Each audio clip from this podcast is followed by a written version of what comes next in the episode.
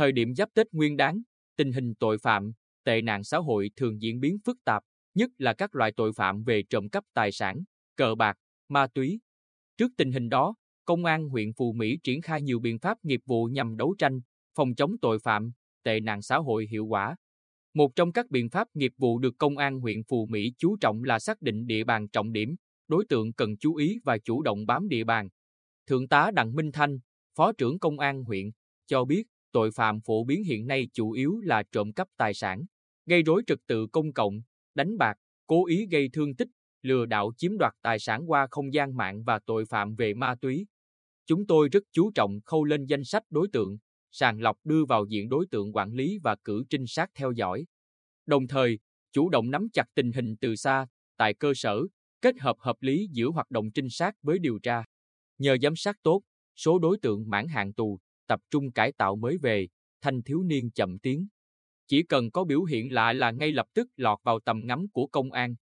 Việc triệt xóa thành công ổ đánh bạc bằng hình thức ghi, nhận tỷ lệ cá cược các trận bóng của World Cup 2022 ngay những ngày đầu khởi tranh là minh chứng cụ thể. Để qua mắt cơ quan công an, bị can Lưu Văn Tài sinh năm 1979, ở xã Mỹ Chánh, huyện Phù Mỹ trực tiếp đứng ra ghi, nhận tỷ lệ cá cược để hưởng chênh lệch chỉ giao dịch với các con bạc quen hoặc được người quen giới thiệu thông qua tin nhắn điện thoại, Zalo hoặc Messenger. Tài thường xuyên ở trong nhà, tất cả các giao tiếp đều thông qua điện thoại.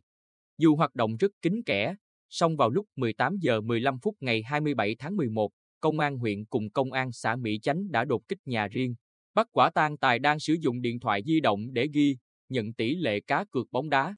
Tham gia cá cược tại thời điểm này có 15 con bạc, ngoài Tài, cơ quan chức năng cũng bắt giữ đối tượng nhận cá cược của Tài là Văn Đình Nam sinh năm 1977, ở cùng địa phương. Không chỉ thế, thông qua công tác tuần tra vũ trang vào ban đêm, các tổ công tác của công an huyện đã kịp thời ngăn ngừa, bắt giữ nhiều vụ việc vi phạm pháp luật.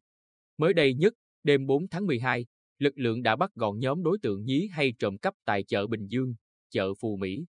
Chị Nguyễn Thị Thu Thủy, tiểu thương chợ Bình Dương, phấn khởi nói, một số kiosk trong chợ gần đây hay bị mất đôi dép, cái mũ, vì lặt vặt nên chúng tôi cũng không báo công an. Nghe tin các đồng chí công an đã bắt được các đối tượng trộm, tiểu thương chúng tôi rất vui. Gần Tết hàng về nhiều, có lực lượng tuần tra thường xuyên rất yên tâm. Với tinh thần kiên quyết đấu tranh, trấn áp tội phạm, thời gian qua, nhiều ổ nhóm, đối tượng hình sự đã bị công an huyện truy bắt kịp thời.